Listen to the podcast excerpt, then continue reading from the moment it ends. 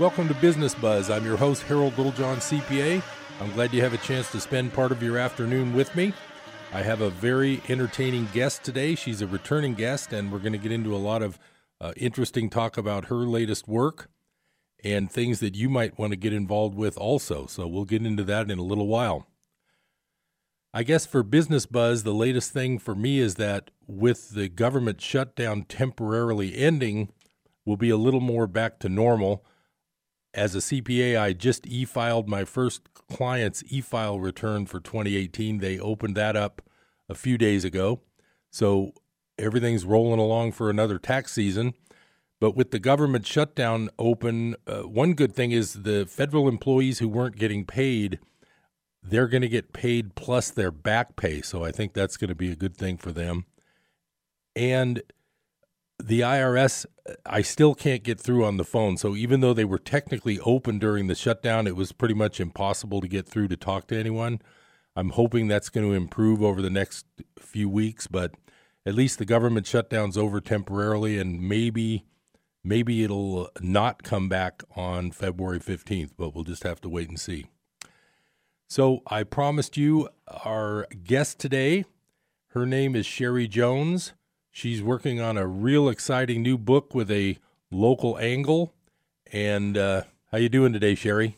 Oh, I'm excellent. How are you, Harold? Real good. Glad glad you're able to come in and so uh, let's talk a little bit about your new book project. I know you've been working on it for a little while, so uh, let's tell people what that's all about. All right. Well, thank you. Um, so it's a collection of stories about the campfire Oh, from um, November 8th, people's experiences from that day and what they went through, um, trying to escape the fire, and then those who stayed to protect their home, whether it was by choice or not. Um, to me, those um, stories are captivating, and I bet that uh, other people will think so too. right. And you're still soliciting uh, firsthand stories from campfire survivors, victims, participants. Yes, yes, I am. Um, I have 25 stories so far. I'm shooting for anywhere from, I guess I'd like about 50 Mm-hmm. would probably be good. I have a variety of stories. I have families, siblings. Um, I am looking for some stories from some different angles. I don't have any law enforcement stories yet from any law enforcement personnel, so I would love to hear some of those. If any of you listeners out there know someone, um, have them get in contact with me. Love to get that angle. Also, firefighters. Right. And that's another angle I don't have. Hopefully, um, I'm getting one of those. So, yeah. So I'm looking for more stories. That's going to be great. So these stories are probably encompassing all different angles of what happened and uh, like harrowing close to the fire stories and all that. Oh, absolutely. I have, um, like I said, just families. Um, I have some nurses who were working up at Feather River that day, um, and all of them ended up trying to save their patients. And so that's just a huge other angle on the stories, but it's fascinating. And I love the fact that I'm so proud of the fact that so many of these people are just so strong and brave and committed to helping their fellow man. That's that's where you find this out is in the times of tragedy and all that, where Absolutely. what people are really like. Absolutely. Yeah, uh, that's it. Um, people's authentic self comes out during times of disaster. That's like sort of like in uh, the books that I read, like The Power of Now. Uh, Eckhart Tolle mentions that in a crisis, your mind stops and time stops, and you just do what you need to do. You, you're not thinking about you know picking up groceries that day or whatever. Absolutely. And it, in the stories, when I've been um, listening to people, some of them feel bad that when they finally realize that they have to leave, that their mind just kind of shuts off and they're like, I didn't know what to grab. You know, Right. some people will instinctively just grab the one important thing to them.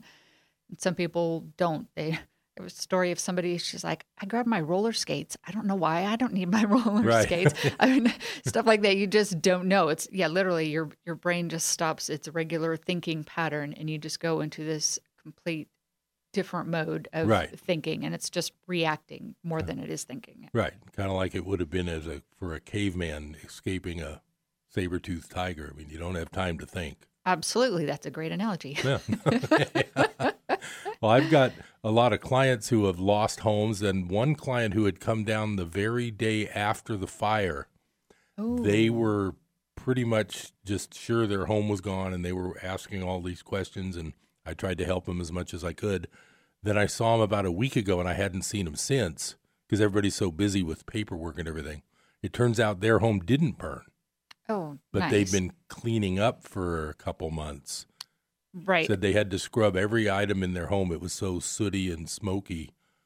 And I'm I'm not sure what their insurance is doing. I won't see numbers till we do tax season kind of stuff, but uh, I'm not sure what they're going to get replaced. But they were acting like they've cleaned everything up in their house, right. so it's a huge job. Yeah, absolutely. And the aftermath of all this is an entirely new story. It could be a whole other book because of exactly having to clean up. And what if you have insurance? What if you don't have insurance? Right. And that whole aspect. And people, you know, even if you had your home, not everybody could get up to their home or it wasn't livable because there's no water, no power, no phone.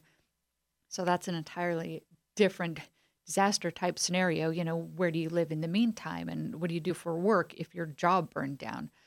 Right. Yeah. So it's we a big mess. Yeah. And we have a little bit of the, I call aftermath stories on some of the people's stories that we'll talk about too. Oh, good. Yeah. No, it's going to be a really entertaining, well, interesting book. I shouldn't say entertaining because that sounded like some comedy. It's not. Right. But I'm sure there's a lot of interesting anecdotes that come out of all these different stories. Yeah, and there are some stories that, you know, err on the lighter side. It really just depends on someone's attitude towards everything. But there were some stories where, you know, people were chuckling as they were sharing with me some of these stories. And Right. not most of them, but a few. Right. So uh, before we get uh, much deeper into all that, let's give out the contact information for anybody who might want to contribute a story to this book.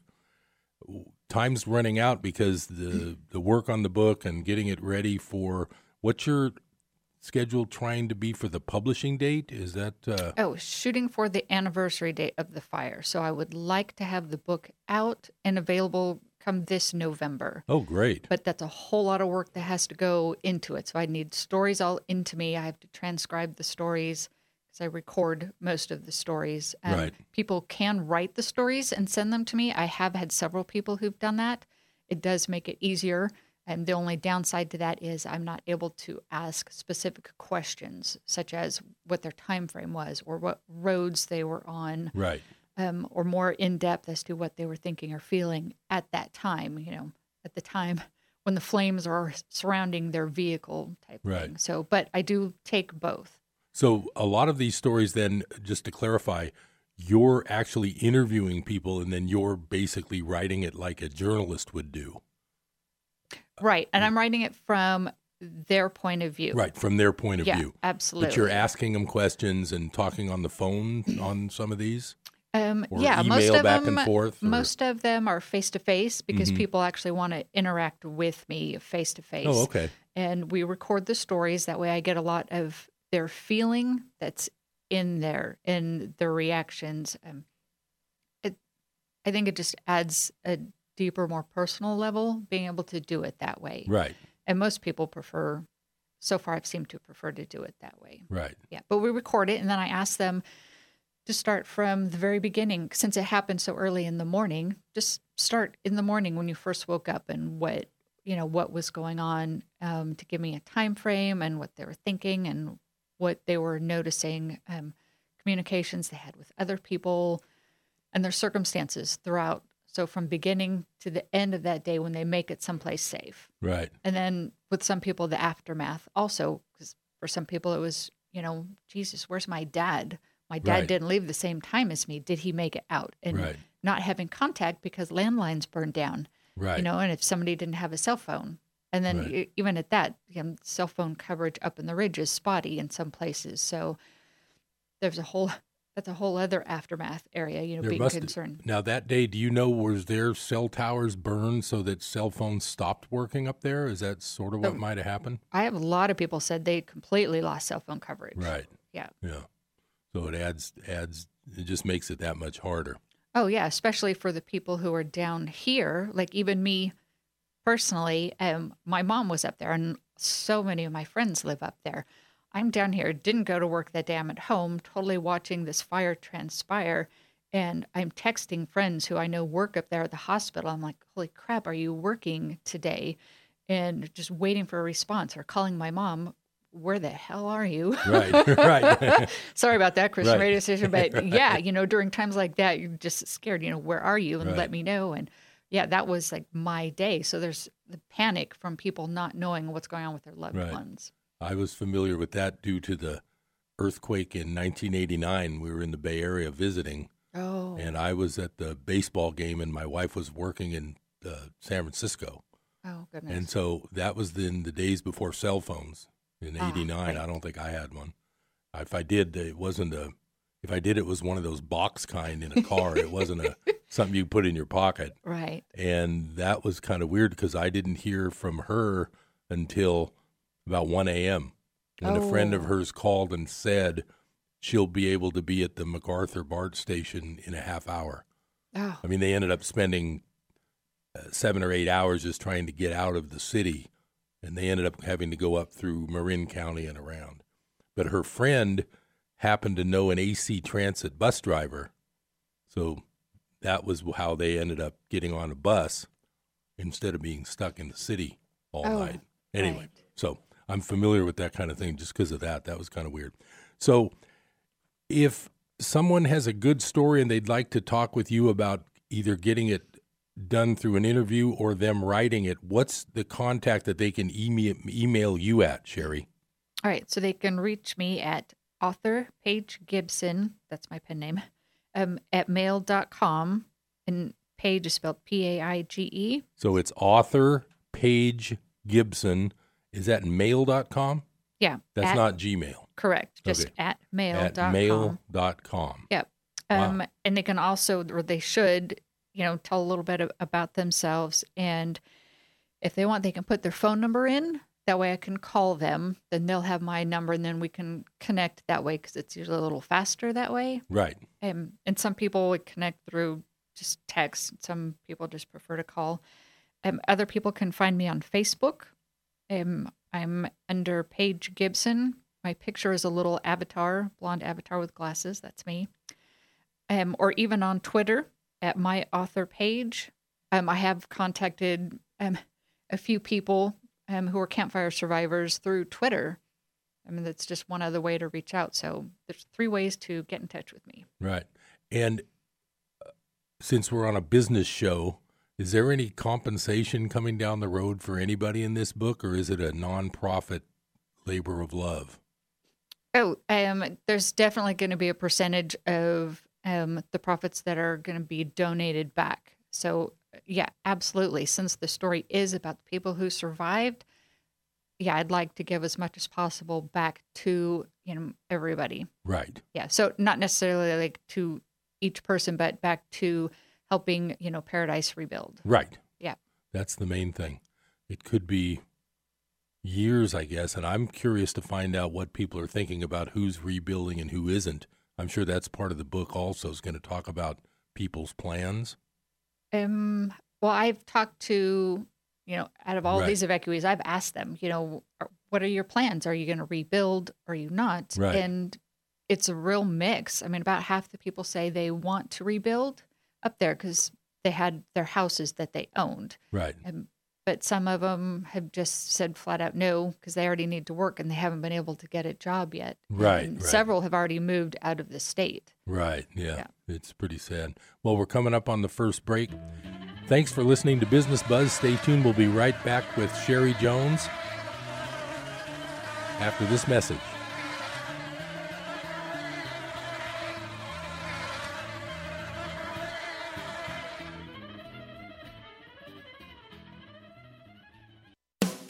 Rick Boxx, founder of Unconventional Business Network, with today's Integrity Moment. My son in law, Brian, met with a mutual friend who previously had been CFO of a well known publicly traded company. When I asked Brian how his meeting went, Brian replied, He shared an idea with me that I will never forget. You are never as important as you think. For an older, wiser businessman of the stature of this former CFO to share this insight with Brian was profound and helpful. Brian learned that day that each position is replaceable and that we need to guard our hearts against pride, especially when we have some successes in life. Proverbs 11:2 teaches, "When pride comes, then comes disgrace, but with humility comes wisdom." If you've experienced some successes, remember to remain humble. You are never as important as you think. To learn more about Unconventional Business Network and doing business God's way, visit unconventionalbusiness.org. That's unconventionalbusiness.org. Hi, this is James McDonald, and you know, I didn't just stumble into Christian radio. Actually, I was personally impacted and had my life changed by Christian radio as a young man. And I bet the same has happened for you. Take a moment to contact your station right now. Let them know how their ministry has impacted your life. And might I suggest a gift?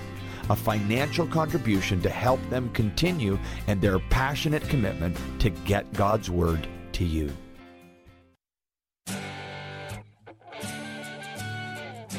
Welcome back to Business Buzz. This is Harold Littlejohn, CPA. By the way, since we're talking about contact information, if you have questions about fire losses, tax implications, anything like that, I offer a free initial consultation that might be over the phone, it might be in person, depending on what we need. My number is 530 895 3353. You can call me anytime. If I'm not there, I'll call you back. So we're here with Sherry Jones now. Remember the uh, her uh, pen name is Paige Gibson, and it's P A I G E Gibson, and author Paige Gibson at mail.com. You can contact her, and if you have a fire story, she would love to hear from you. It's going to be a real interesting book when it all gets put together, and she's working very hard to do that. So, for those of you who might not have heard me interview Sherry uh, back a few months back, she is a local business person. She's a very hardworking woman. She used to own a business right down the street from my office. Tell us about that business. Um, that was a children's retail store, And what was that called? Uh, Bargain Baby. And that that, was was, a long time ago. That was on Fifth and Mangrove, right? yes, and Yeah. I still run into um, customers who were regulars who shop there, so that's nice to see them. And their children are probably grown up now. Yes, all grown up. Well, it must be interesting uh, buying and selling used baby goods or new and used. Was that what that was? Yeah, so we started off with all pre owned items, and we had furniture, clothes, toys, pretty much all the essentials that people need to raise babies and little kids because let's face it, they're hugely expensive, right? Um, and it just became so popular that we ended up expanding the store and making one whole area all new stuff so that we would have enough of the items that um, people needed and were always looking for. Right. So that was was that at the same time as the one in the Safeway shopping center was going? The the Mangrove Safeway had one that used to sell a lot of cribs and things. It was new. Yeah, all new stuff. Yeah, they were very were ex- high end. They were expensive. Yep, they I would drag my my parent when my parents came to visit and our baby was little. I'd get them in there and they'd buy us something new or a nice high chair or something. right. That's I the way didn't shop there myself back then. but now, are there baby stores now left, or are there not any locally that you know of? I, I Mm-hmm. mean, we don't pay attention now that we don't have babies, probably, but uh, I'm pretty sure there's at least one. it might be Um, pre-owned. Yeah, um, I know for a while there was Apple Blossom Baby. Oh yeah, I I think they're still around. I'm not Okay, sure because I think yeah. they moved. But I mean, it's such a, a, it's a great help. It's a great resource for parents. right, right. So, in the midst of the fire book, are you still working on some of your personal writing, your fiction writing, or is that sort of taking a back seat right now to the fire work you're doing? It's kind of on hold every once in a while. Of course, you know, you know, as a writer, you constantly have ideas, and so Right. I just keep a notebook of ideas so that when I have more time, I can get back to them. Right. Yeah, I have actually come up with two, two or three other um, book ideas, all from this. Right. Yep. So it's going to lead to a lot of other things, but Oh yeah, absolutely. right. But this project is number one right now. Yes. So, uh, what's your favorite part about writing this book? I mean, um, we've already talked about the fact that you're learning about how people behave that day and how it worked for them, but uh, what are you enjoying most uh, during this process? Um, oh gosh, um, I guess from um, making new friends, making Right, new meeting friends. new people. Oh yeah, and they're they're just um, people I'm meeting are amazing because I'm getting to see them at a different level than you would just running into somebody at the grocery store, seeing a much more intimate side of them and their authentic self. So that's been wonderful. Um, and I've also discovered that I love interviewing people.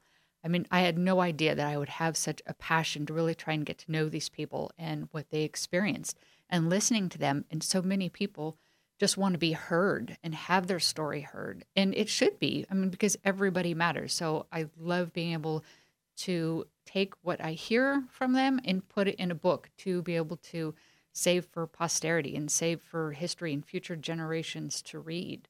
You know, for them to hear these amazing stories of people and their strength and compassion. and or, love that. ordinary people. Oh, yeah, absolutely. I mean, ordinary people are capable of extraordinary things when they need to be. Right.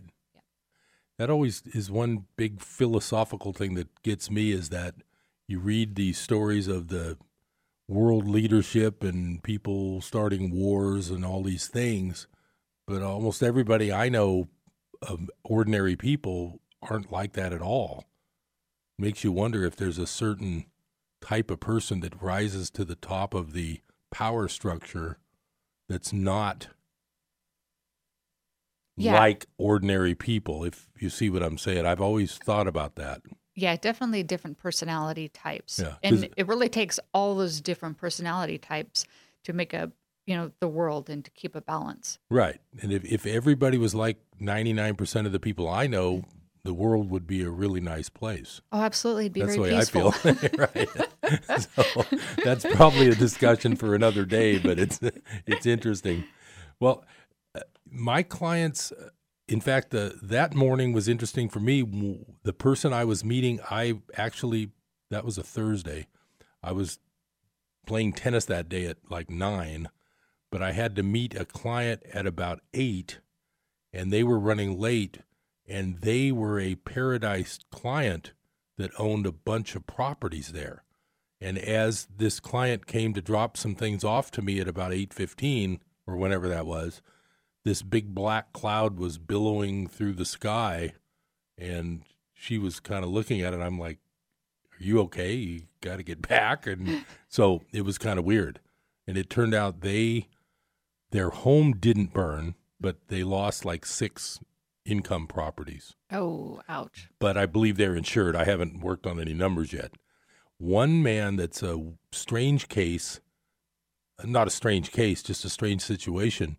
He had recently bought some commercial property in Paradise. He had paid cash because he had some inheritance or whatever. And he called me, said, uh, I don't think I had insurance. I think I forgot. Oh, so, no. I believe he's going to see what it is is that for a tax person like me, in order to claim a casualty, the new law is the casualty has to be in a federally declared disaster. So we're in that. But it has to be the amount after insurance. So most people, if they did lose a building, they're being compensated so they don't have a big financial loss after insurance pays back. Well, a guy like this, he will. So he's going to have a disaster loss of a couple hundred thousand dollars uninsured. Oh, wow. So that'll be a big tax saver for him. But of course, it's you know, it's not as you know, saving tax is never as good as the money you lost. right, right. But it's just kind of interesting that all this tax season will be crazy because I already know I've got at least uh, I, with my Chico office, I probably have at least twenty or thirty clients with burned homes and or burned businesses. So it's it's just it's going to be kind of crazy. Oh, absolutely. Yeah, it's it's it's wild. And the other thing I wanted to point out, and I mentioned this to a client I saw yesterday, don't forget if you were stressed out. I'm sure you've talked to a lot of people, Sherry, who were like driving through the fire and Yes. felt they weren't going to make it and Yes. freaking out. In my opinion, and I'm not an attorney and I don't play one on television, I think I think everybody should at least sign up to be involved in the PG&E lawsuit. I mean, I'm not advising that. I'm just mm-hmm. saying why not? I mean, mm-hmm. you could have been killed. These people could have been killed. And if there is someone at fault, they should be at least looking into that. Have, have you talked to people about that in these stories? Did they mention the A- a lawsuit few. stuff?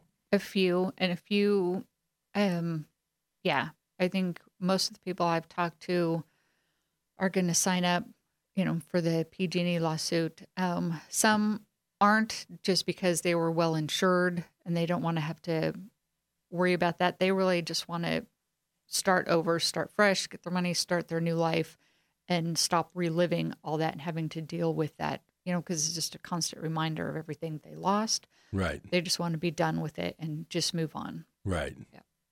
So I guess the scary part of a lot of these stories is that they really had no time to gather anything. That was probably the worst part of that morning for them. Yeah, I mean, you have some people really kind of depended on where you lived or you know where people lived. Some had time. The common thread that I'm hearing from most of these people is they didn't believe the fire was going to get to them. Right. They thought it was going to be on the outside because there's so many fires who've started that have started up there before. Everybody was always fine, no worries. Last time I packed up everything and had to just come back and unpack everything. I didn't want to have to go do that again. That's what Right. several people have said. Right. So they just grabbed a few things. They're like, ah, we'll be fine. Right. And then they say that as they're driving, they're only like at the end of their road and all of a sudden seeing their house just go up in flames. Wow. And they're like, whoops. That's scary. yeah. Well, we're coming up on that bottom of the hour break. Stay tuned to Business Buzz. We'll be right back after these messages.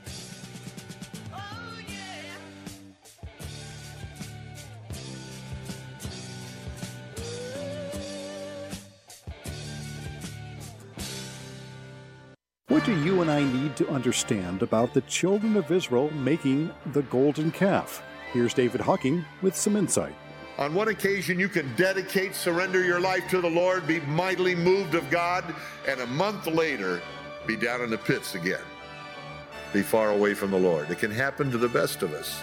More about what the golden calf reveals about you and me this week on Hope for Today. Tune in for Hope for Today, weekdays at 8 a.m. here on KKXX. From the Pacific Justice Institute, this is The Legal Edge, defending your rights as a Christian, a parent, and a citizen. Here's Brad Dacus. Folks, there is concern about political bias in the federal judgeship nomination process. The American Bar Association has rated potential judges based on direct interviews and their legal record. One of the strong suits of this administration is its judicial appointments, with constitutionally based decisions favoring pro life and religious liberty. But the abortion rights advocacy of some of the ABA Judicial Nominee Committee members is troubling. This administration is not relying on their recommendations, and let's pray this independence will result in more decisions based on constitutional principles from the federal bench for decades to come. The Pacific Justice Institute provides legal representation to individuals without charge. Learn more at pacificjustice.org. That's pacificjustice.org. Adopt US Kids presents Multiple Choice Parenting. You've messed up your daughter's haircut. Do you A. Get spiritual? Mom, where's the mirror? Beauty is within. Oh. B. Find the positives? Less time blow drying, more time texting? Or C. Show empathy? Mom, you really don't have to. Twinsies! I kinda love it. You don't have to be perfect to be a perfect parent. Thousands of teens in foster care will love you just the same. For more information on adoption, visit adoptuskids.org. A message from the U.S. Department of Health and Human Services, Adopt U.S. Kids, and the Ad Council.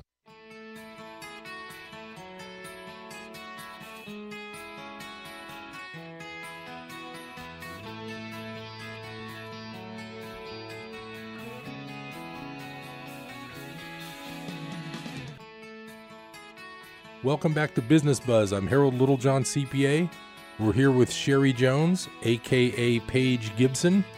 And if you want to get involved with this wonderful book about the terrible fire, you can contact her. The email is author Paige Gibson. That's the word author, then P A I G E Gibson at mail.com.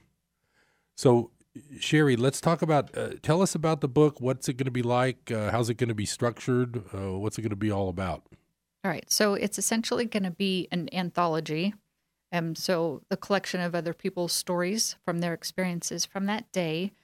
But um, one of the first things that people are going to see when they open it up is an actual text from PG&E from the day before warning of a fire and to be ready to evacuate. I remember those messages were going out as if they knew. It was really weird. Yeah, exactly. And that's what a lot of people felt like they had to have had some idea that there was a huge possibility of this occurring for those to be being sent out, you know, a day, two days before it actually occurred.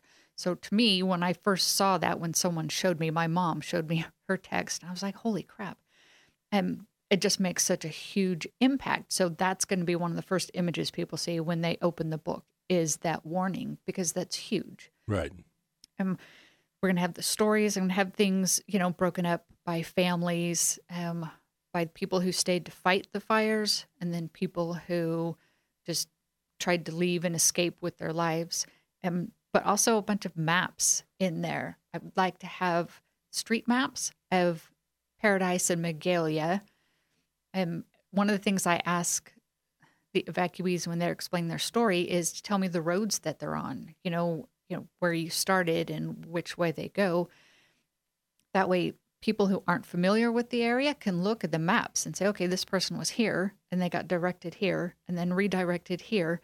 And I have um, one woman who's completely lost. So, despite the fact that she had lived in paradise for 10 years, had been redirected so many times, and her GPS wasn't updated, it couldn't make contact to constantly let her know where she was. She was totally lost.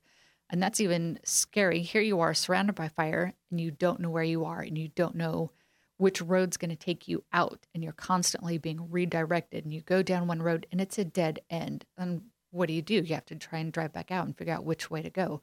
So, for people, for readers to be able to follow the directions that people took, I Right. think we'll just add a lot more to it. Yeah. I'm, I'm going to have a county map so people can see just how the enormity of this disaster, you know, going from Pulga and Concow and Paradise and Magalia in the canyon, they can really see the scope of the devastation. Right. Almost that. almost to the edge of Chico too, down on uh, 99. Yeah, absolutely. Wow. The when when the whole thing was going, that was the thing. If they hadn't have had that back road through Sterling City, it probably would have ended up much much worse as far as the Skyway.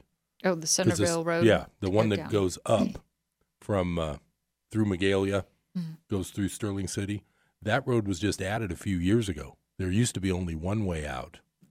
Yeah, and now luckily there was two, so that that really helped. Oh yeah, that saved just thousands of people. I mean, I talked to people who were in Magalia who were just going to come down the traditional Skyway route, get to the bridge. Well, everything's on fire, and they're told to go back. And I was like, well, where do we go? Right. And having to drive their little normal city cars down on this gravel, windy, one lane road Right. to get out. Right. Definitely saved lots of people. Yeah, that was.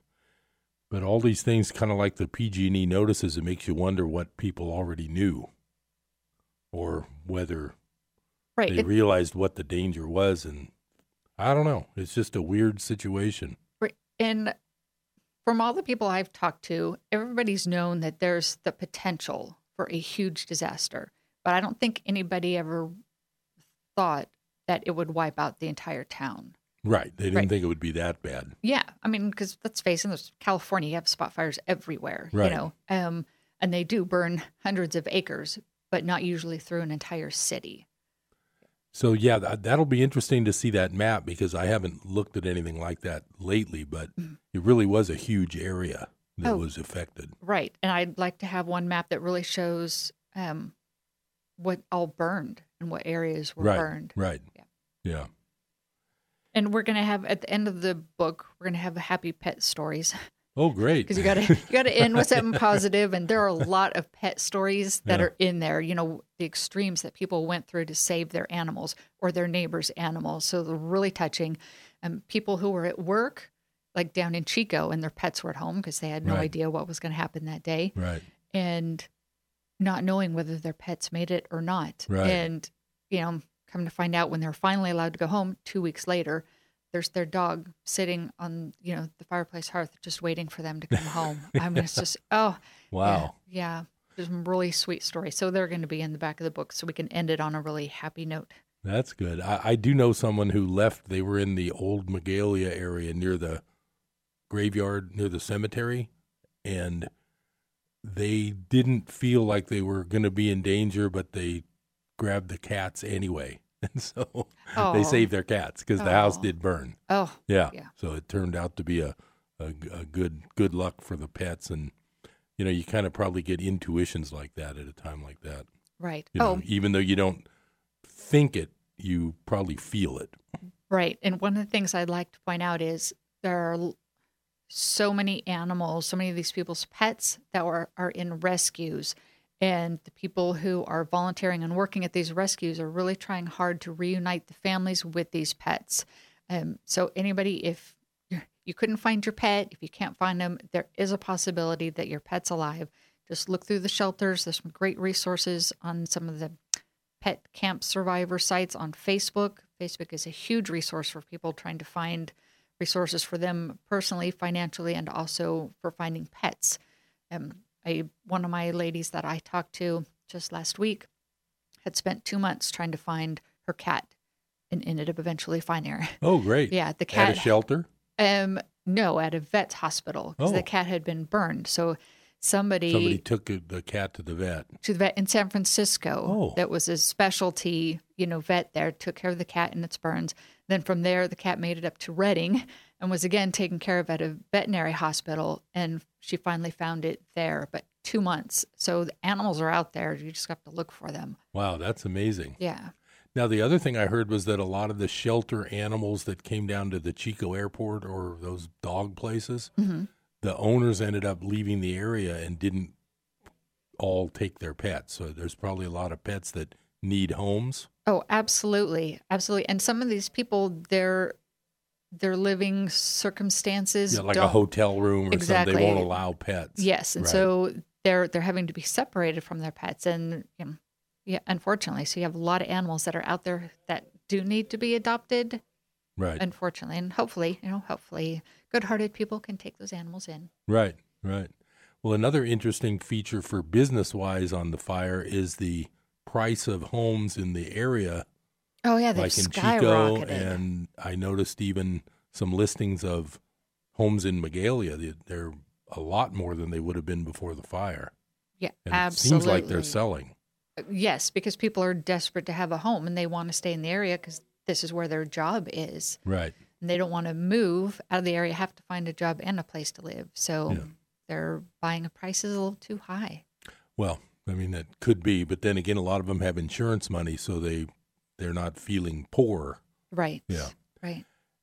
One of the things about Paradise and Magalia in general is the people who live there really like it. I- mean, some might not come back, but it's the kind of place where you really like that kind of place, or you wouldn't be there. Right. Absolutely. They want the country, calm, Right. quiet living And where you know of the your job, neighbors. most people commute to their job. I mean, there's jobs in Paradise and Magalia, but not that many. Right. So yeah. it's a commuter kind of place. Yeah, absolutely. So I can see where they'd want to go back mm. as long as they can keep themselves safe from the next fire, I would think. Right. And a home that survived this fire might be likely to survive a future fire.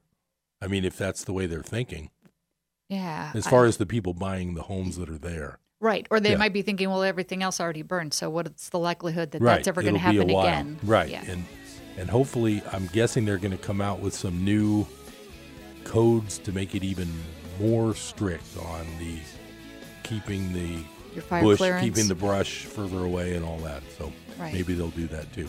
Well, we're coming up on that last break of the hour, so stay tuned to Business Buzz. We'll be right back after these messages.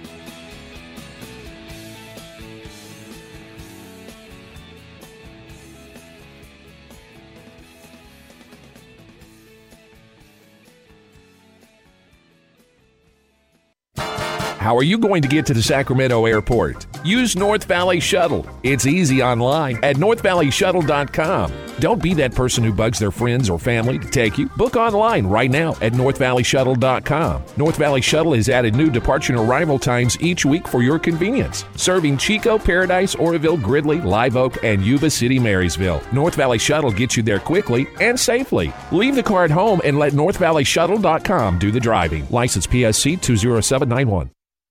Hamilton was adopted from a rescue in 2008. He really likes to be around people. I get out my mat and I'm doing a downward dog and he's underneath. He's quite the pug about town. He gets invited to a lot of parties. He knows he's a pretty big deal. Look at this little face. How could you not love him? Hamilton the Pug, Instagram star, and shelter pet. Amazing adoption stories start in shelters. Visit theshelterpetproject.org to find a pet near you. Brought to you by Maddie's Fund, the Humane Society of the United States, and the Ad Council. When I was little, I didn't talk for a long time. I was sensitive to lights and sounds, so I built secret hiding places where they couldn't get in. Sometimes I do the same things over and over, until one day I found out I had autism. My family got me help. Slowly, I learned how to live with it better. Early intervention can make a lifetime of difference. Learn the signs at autismspeaks.org/signs. Brought to you by Autism Speaks and the Ad Council. Welcome back to Business Buzz. This is Harold Littlejohn, CPA. We're talking with Sherry Jones. She's getting ready to publish a book, and it's still in the process of being written. So if you have a Paradise Fire story or you know someone who does, contact her. The email is author Paige Gibson. That's the word author, then P A I G E Gibson at mail.com. Not Gmail, just regular mail.com. So, Sherry, how is this going to be published? How are you working on the publishing end of this thing? Tell us a little bit about self publishing, traditional publishing, how that all works. All right. So, my first book that I did, which was actually a short romance story, I did self publishing because it was the first one, wanted to kind of get a feel for it and how that all worked. But for this one, it, it has, we're all living through history right now. And I, I don't know, I just think this is just such a huge book to have all this collection of people's life experiences for that one day. And I've gotten so much positive feedback from everybody that I really think that a traditional publishing house will jump on this. Um, 'cause everybody I've talked to is just given me positive feedback. Love the fact that I'm doing this book. Um, love the fact that they're going to be heard and that their story is going to be saved for future generations. So I'm really optimistic that a, a traditional publishing house is Right. going to have the same feeling. I mean, I've even asked people about, or people have asked me about um, taking pre-orders for the book because that's how enthused they are about this book. Wow, yeah, that's a that's really that's really cool. So I'm sure you aren't really shopping that until you get it all written. So that's part of your deadline situation. Oh, absolutely. So I'd like to have you know, um, all the stories in by sometime in March. Right. Just because the rest of it's going to be, you know, transcribing the stories, making them readable and interesting for readers, Right. and putting everything together, having it categorized so that's enjoyable for readers, not just, you know, each individual story, but then it has to go through the whole process of being edited. And I have to find an agent also who wants to represent me. So I have to have enough of this put together to be able to share with an agent, sign on with an agent, and then have an agent go out there and find the um, the publisher for me. So Right. it's all just a time process. Right. But you probably start you probably are starting on that even though the book isn't completely written yet. Oh, absolutely. I've already started promoting the book just Right. because I'm just so passionate about it and the stories and what it's what it's going to share and save for the world. Right. Did anybody do this kind of thing? Do you know? Has anybody done this for like regarding the Santa Rosa fire? I never heard about a book like that or I've actually tried to search online. I've you know done my googling trying to find um, other books like this, and I haven't found one yet. Doesn't mean it's not out there. It just means Right. I haven't been able to type in the right keywords to bring it up. But I have looked, But Right. th- there is a possibility that this could be the first of its kind. Right. Which I'm okay with because, you know, I find this whole experience so fascinating and so interesting that for future, you know, disasters that come up, I'm going to be very inclined to go there, do what I can, you know, to help people um help people find resources that they need, whether it's emotional or financial or whatnot, and then collect their stories and do another book because for each disaster, they're all different. So they have different challenges to them. So whether it's floods, hurricanes, earthquakes, like you had mentioned, each one has its own challenges for survival in there. So I think each one would, you know, could be a potentially you know, another Could turn into book. a series. Absolutely. Not that we Un- want that. Unfortunately for the world. yeah. But I mean, it does seem like Mother Nature's kind of, you know, getting a little peeved with people. So Right. these things are coming out. But, you know, I'd love to be able to save the stories for future generations. And there's even been talk of, um, oh gosh, what's the word? Um, not a special edition, but like a follow up, like a Yeah. supplement, or uh, one that's a higher quality book, s- an heirloom book to hand down to future generations. 'Cause I've already had a couple parents who are um, stories I've collected who've said that they want to have an heirloom book to hand down to each of their kids. oh, you mean like a real fancy hardbound edition or something? yeah, yeah, Oh, okay. leather bound, something Right. that they Oh. can, you know, Yeah. that's saving because it's saving part of their family history. Right. is in that book. So Right. that's something that I'm gonna, you know, push for too. Yeah, I would. th- I would imagine that people who lost everything have that need now to at least have it in a book form of a story because their whole house went up and they lost all their family stuff. Oh, yes. That's one of the things I've talked to so many people about. They lost their family genealogy, their, you know, dad's picture military albums, records. right. Yeah. Yeah. All of that stuff. That's stuff. the thing that the new generation keeps all of their photos on their phone and in the cloud. But Yeah. the older generation, like a lot of people in Paradise who were retired, they have not digitized pictures or anything like that. Right. They had them in albums. Right. Yeah. Wow. That's really sad. I know my dad grew up, he was born in Oakland and he grew up in the, he was born in the late 20s and his parents had a little grocery store in the, down around Bakersfield. And the story there is he has no pictures or anything, hardly. I found a few after he passed away in boxes, but their house had burned back in the 30s or early 40s. And so he Oh. didn't have any much family stuff at all. Right. So that was kind of sad for him. Right. And back then, nothing was digital, of course. But yeah, it's hard to imagine. When the fire happened here in Chico, about, I think it was about 10 years ago, we actually were to the point where the sheriff drove into our driveway and said, You got to go. Oh, wow. So we were about 15 minutes away from packing up some picture albums and the cats and and leaving. Luckily, about uh, 10 minutes after that, the sheriff drove back in and said, no, it's been called off. So, you know, they had some kind of communication thing. But uh, that was very scary. So we have a little bit more of a plan. We need to do better. But We have a little more of a plan of what we're going to grab kind of thing. But Right. still, And that's something that for everybody, no matter where you live, you should have a family emergency plan. You know, Right. Know how everybody in your family is going to communicate because you can't always count on the phones. You know, what's going to be another method to communicate to Right. make sure that people are okay. or a place to meet up. Yeah, absolutely. Or the sites you can go online to register that you're safe, um, to have a to go bag with your important papers in there. So many people I've talked to, they didn't even grab their wallets or purses. So they had no ID, that- no insurance card, none of this stuff. So if you're prepared, you can have copies of all this stuff and you keep it in your to go bag along with, you know, emergency medications that you may have. Some people left without that Right. um, you know, clothes, just basic essentials. Right. Yeah. Well, I'm. I have to admit, I'm a little bit of a do as I say and not as I do. I'm so concerned about clients' information and me backing it up, me keeping it safe.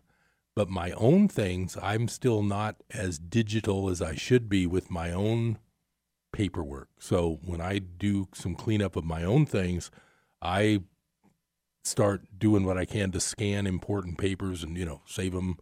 There's a thing called Google Drive. It's in the cloud essentially, where you don't have to. In the old days, I would always remember I'd have my laptop or my desktop, and when that thing crashed, if I didn't have backup of those documents in that computer, Mm-hmm. I couldn't find them again. Right. Now with Google Drive, documents go to a safe place and any computer can access them. Of course, you have to keep your password safe. I am a little bit guilty of not doing my own records as good as I safeguard my clients. Because, of course, whenever I'm doing clients' records, I'm thinking about my livelihood and my business, and I'm making sure I do that all up to snuff. Right. But my own, I can. I realize I've got pictures at home that I should have digitized by now that I haven't. So I Right. got to be careful with that. Right. And it's very easy nowadays. You can buy these portable scanners and you can run everything through, even pictures. Right, like picture snapshots and they'll- quality. right. Yeah, you literally just run it through and Right. it gets saved onto your computer. From there, you can, you know, save it to cloud somewhere and you're good to go. I also did one time. I can't remember the name of the place, but there's ones called Dig My Pics, and you ship them UPS like slides and negatives or prints, and then they scan them and send you back discs along with your pictures. Oh. So it's a little nerve wracking to send off your one of a kind pictures, but I did it. I did it as a test with uh, a bunch of slides from my high school days when I was on the school newspaper. I used to do a lot of photography with slides, and I sent them off, and they came back, and I have discs, and now I've got those digitized. So I should do those with more, but Right. And it's, I think for some people, it's very easy to do it that way, to have someone else do it, because it does take time to do Yeah. all this. And if you're not comfortable with technology, I'm sure that puts a lot of people off. Or people like Yeah. you and me, we're so busy with life. It's like, well, gosh, I really don't have an extra five hours right, it would be fun. It would be fun to do it, Oh, but yeah. yeah, can't. But the time is another time. thing. Yeah. so if the there's thing. a company that's out there, Yeah, there are. can do it There's for you, places you, can send it to, and it works pretty well. So, getting back to the Paradise Fire, of the people you've talked with, are you getting a feel for the ones that want to come back, the ones that don't? I mean, if you had to guess, I think you touched on that a little bit, but would you say maybe half might move back, half won't? I know uh, we have a uh, my writers group that you're a part of. One woman there was an older woman from Paradise, and I she called me because I didn't know how to get in touch with her, and she's not coming back simply because she's in her 80s and her son lives in Arizona, so she's just going to move down there, which she probably would have done anyway at some point. What are you getting the feel for, other than the people that are 80 years old? I can understand they might not go back because they probably could do better somewhere else. What's your feeling on the middle age types that you've talked to about how many might move back to the area up there? So the gist I'm getting from the people I talk to, and I talk to tons of people, not just the people who are in the book, but I talk to people almost daily about, you know, um, Paradise Life. and Miguel. Right. Yeah, life exactly. Uh, So I would say, for everyone who owned their own home up there, if they're not, you know, seventy and up, Right. they're planning on staying and rebuilding. But for anybody who didn't own a home, like, you know, a lot of the younger people, Right. they're not going back. Right, because it'll Yeah. take a year or two for the businesses to come back. and- Yeah. And then the people who are, you know, 70 plus, the amount of time it's going to take to clean up and rebuild and get that infrastructure going again, yeah, they're not confident that they'll even be alive by that point. So they're moving. Right. So that could end up changing the whole demographics up there. It Oh. might be less of a retirement area and more of a working guy area. Yeah, absolutely. Yeah. hopefully it remains a place that's affordable and still in touch with nature up there. Right. Well, I'd noticed that the there is quite a bit of survival as far as the buildings on the Skyway. You know, the commercial area like the Holiday Market Center, the Dutch Brothers. Right. Uh, you know, there's quite a few blocks that are still there. Right. You know, it's not super bad on the Skyway. Like, I mean, parts of it are, Right. But parts of it aren't. I Right. mean, parts of it aren't that bad. So, I could see that coming back in a reasonable time frame. I would think. Now they still have the problem up there of the whole thing about the largest city in the country without a sewer system. So it's all septic, and those septics have been a problem up there for a long time. Right. So they might need to work on sewer for the commercial districts before they really do the full blown. That's a whole nother subject, but Right. I do know that's a problem up there. There just isn't enough room to keep going with all these septic tanks.